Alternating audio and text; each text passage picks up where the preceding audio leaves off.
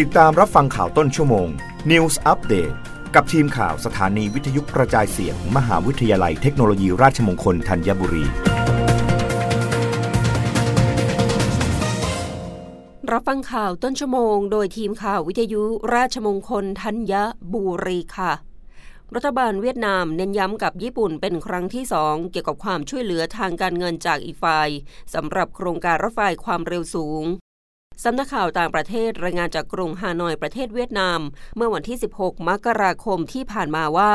นายฟาร์ม มิงจิง นายกรัฐมนตรีเวียดนาม ได้พบปะหารือกับนายชูนิจิสุสุกิรัฐมนตรีว่าการกระทรวงการคลังของญี่ปุ่นที่กรุงฮานอยเมื่อสัปดาห์ที่แล้วด้วยหนึ่งในประเด็นสำคัญของการหารือ คือการที่รัฐบาลฮานอย เน้นย้ำความจำเป็นของการขอความสนับสนุนด้านการลงทุน จากหน่วยงานที่เกี่ยวข้องของญี่ปุ่น เพื่อการเดินหน้าพัฒนาโครงการรถไฟความเร็วสูงเชื่อมระหว่างเมืองสำคัญทางเหนือกับใต้ทั้งนี้นับเป็นครั้งที่สองแล้วซึ่งเวียดนามหยิบยกเรื่องนี้ขึ้นมาหารือกับญี่ปุ่น โดยครั้งแรกเกิดขึ้นระหว่างที่นายไมดะทาคาชิ ประธานธนาคารเพื่อความร่วมมือระหว่างประเทศแห่งญี่ปุ่น หรือเจบิก เยือนกรุงฮานอย เมื่อเดือนกรกฎาคมปีที่แล้ว อันหนึ่ง กระทรวงคมนาคมเวียดนามมีแผนก่อสร้างเส้นทางรถไฟความเร็วสูง เคลื่อนที่ด้วยความเร็วระหว่าง 320ถึง350 กิโลเมตรต่อชั่วโมงเป็นระยะทาง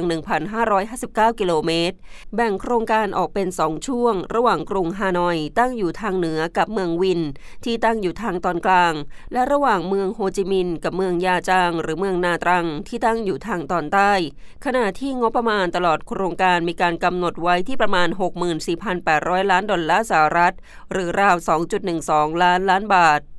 รับฟังข่าวครั้งต่อไปได้ในวันพรุ่งนี้เวลา 8 นาฬิกา โดยทีมข่าววิทยุราชมงคลธัญบุรีค่ะ รับฟังข่าวต้นชั่วโมง News อัปเดตครั้งต่อไป กับทีมข่าวสถานีวิทยุกระจายเสียง มหาวิทยาลัยเทคโนโลยีราชมงคลธัญบุรี